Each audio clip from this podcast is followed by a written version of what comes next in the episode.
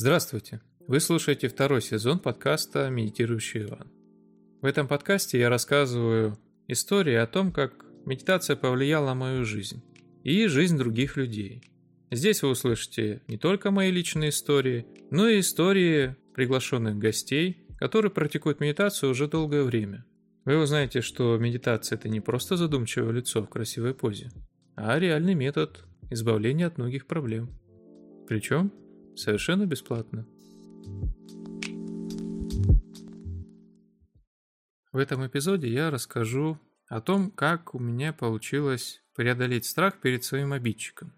Ну, можете вспомнить свои школьные годы, того, как кто-то, возможно, вас подтрунивал или обидел, и какие с этим у вас были эмоции, переживания и тому подобное. Что-то примерно подобное случилось и в моей жизни, только уже в более взрослом периоде. История заключается в следующем. Было это на моей работе. Я работаю геодезистом.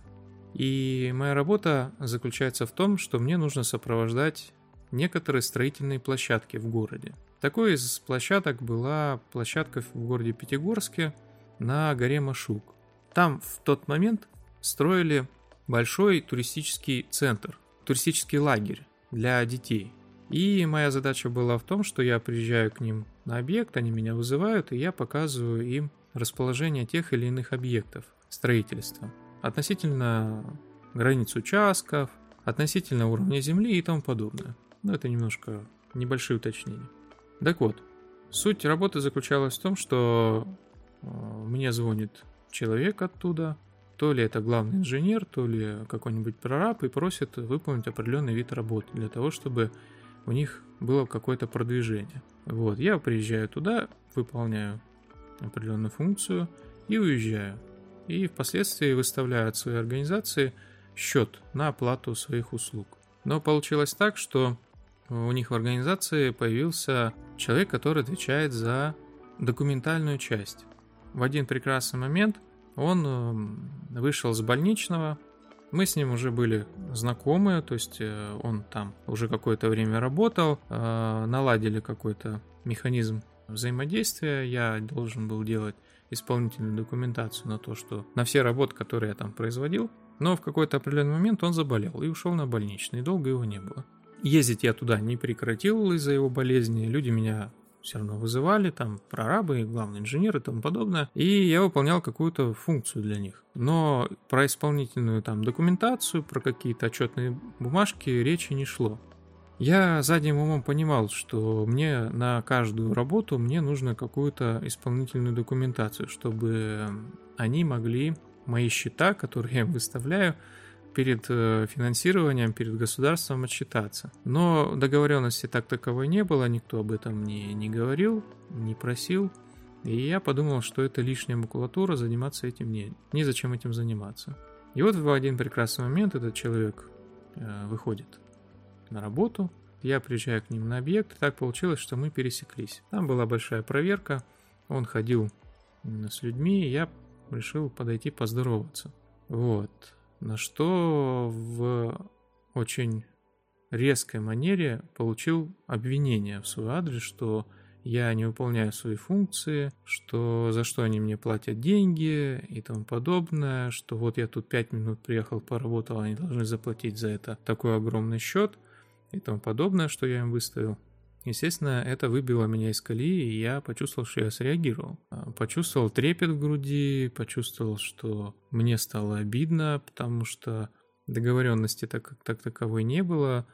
А, вызывают меня по первому мгновению, так скажем. Я сразу приезжаю, выполняю всю им работу, иду навстречу, откладываю все свои дела – чтобы у них строительство не стало. И так вот со мной как бы разговаривают, не по справедливости. Можно же было как бы, да, объяснить, что нам нужна там то-то, то-то. В итоге это все свелось к тому, что при всех э, окружающих людях на этой строительной площадке меня стали обвинять в некомпетенции, в наглости того, что я слишком завышаю свои услуги и тому подобное, хотя как бы это все регламентируется. Ну, в общем, неважно. Я почувствовал, что я среагировал. Среагировал, и мне стало обидно. Мне стало обидно, и я понимаю, что в этот момент я не могу адекватно разговаривать, мне приходится выслушивать все эти обвинения в свой адрес. Э, я попытался сказать, что если вам ну, что-то не нравится, вы можете найти другого специалиста, который будет брать меньше, вот, и делать так, как вам лучше. Но как бы это ситуацию не спасло, и все равно я выставлен был полным некомпетентным специалистом, там, нехорошим человеком, в общем, в глазах окружающих людей. Естественно, это было очень обидно, досадно, я среагировал, и строители, которые окружали меня, начали перешептываться, там, обсуждать, что действительно, что это он тут за пять минут походил и как бы такие деньги получает. Ну, но, как мой коллега говорил, да, ты получаешь деньги не за то, что ставишь, забиваешь арматуру в землю, а за то, что ты знаешь, где ее поставить. Ну, в общем, суть не в этом. Ну и как подобно в школьном возрасте у меня стали появляться мысли того, что а вот надо было сказать вот это, а что ты молчал, да вот он в следующий раз, когда увижу, я ему вообще вот это скажу. И вот так вот. И в голове эти мысли. И меня не отпускало несколько дней. Это, эти эмоции, обида, она кипела внутри. Я не мог успокоиться. Мне очень было обидно. И в то же время был страх того, что если я увижу этого человека вновь, он опять начнет меня принижать, и я не смогу ничего сказать. Я стал наблюдать за самим собой. Стал наблюдать и после какого-то времени, после того, как я помедитировал, успокоился, я подумал, что мне нужно, возможно, поблагодарить этого человека за то, что он показал мою слабость, мою привязанность к общественному мнению, о том, что я завишу от мнения других людей, о том, что у меня нет уверенности, того, что моя, моя работа значима, и то, что любой встречен может обесценить всю мою работу, все, что я знаю, всю мою профессию и тому подобное. И с этими мыслями я постарался отпустить всю эту ситуацию и простить этого человека, потому что все, весь гнев, который накопился во мне, он мешает и делает плохо только мне самому. И не делает ничего плохого тому обидчику. С этими мыслями я успокоился. И больше они не приходили ко мне.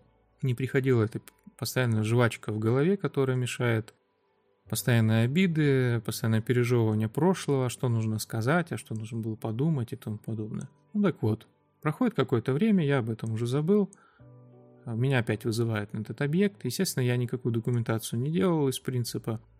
Я приезжаю опять на этот объект, у них опять складывается такая ситуация, что какая-то проверка, и этот э, начальник ПТО, он там на месте. Ну, мой обидчик, так скажем.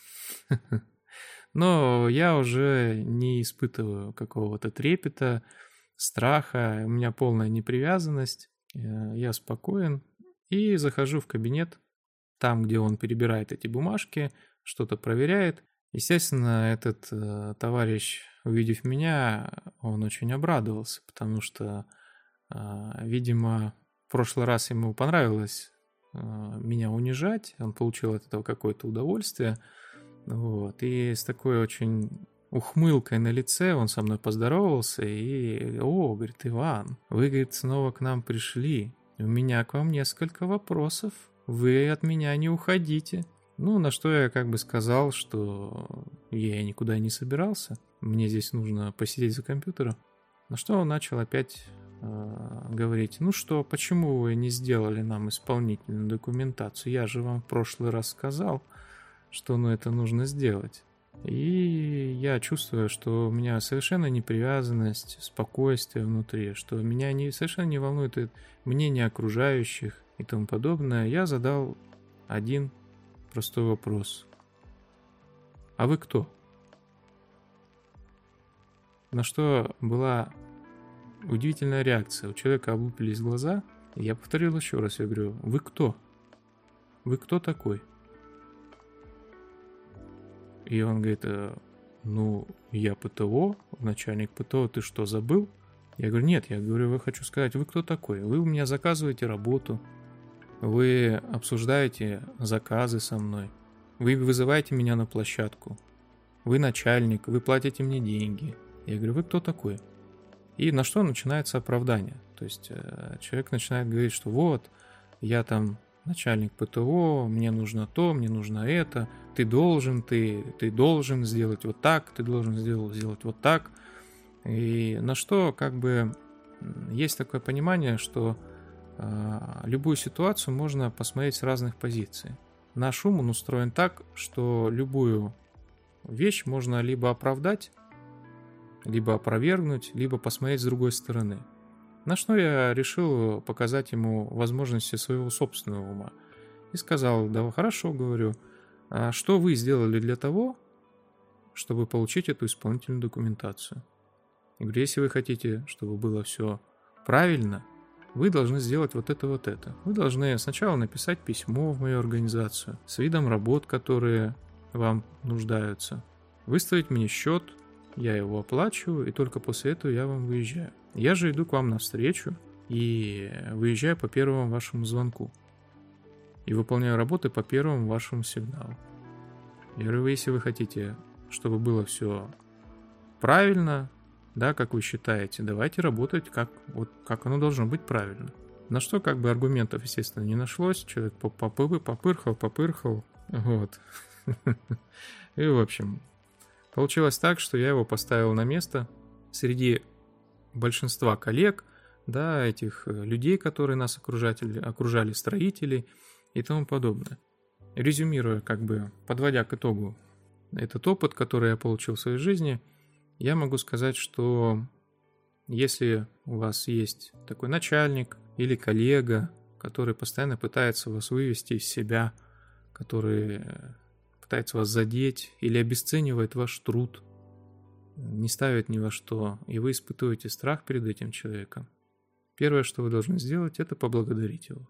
Поблагодарить за то, что он показывает ваши самые слабые стороны, за то, что он показывает, где ваши привязанности, что есть недостатки в нашей личности, что мы реагируем остро на вот эту вот некую значимость внутри нас, что нас должны ценить, уважать и тому подобное.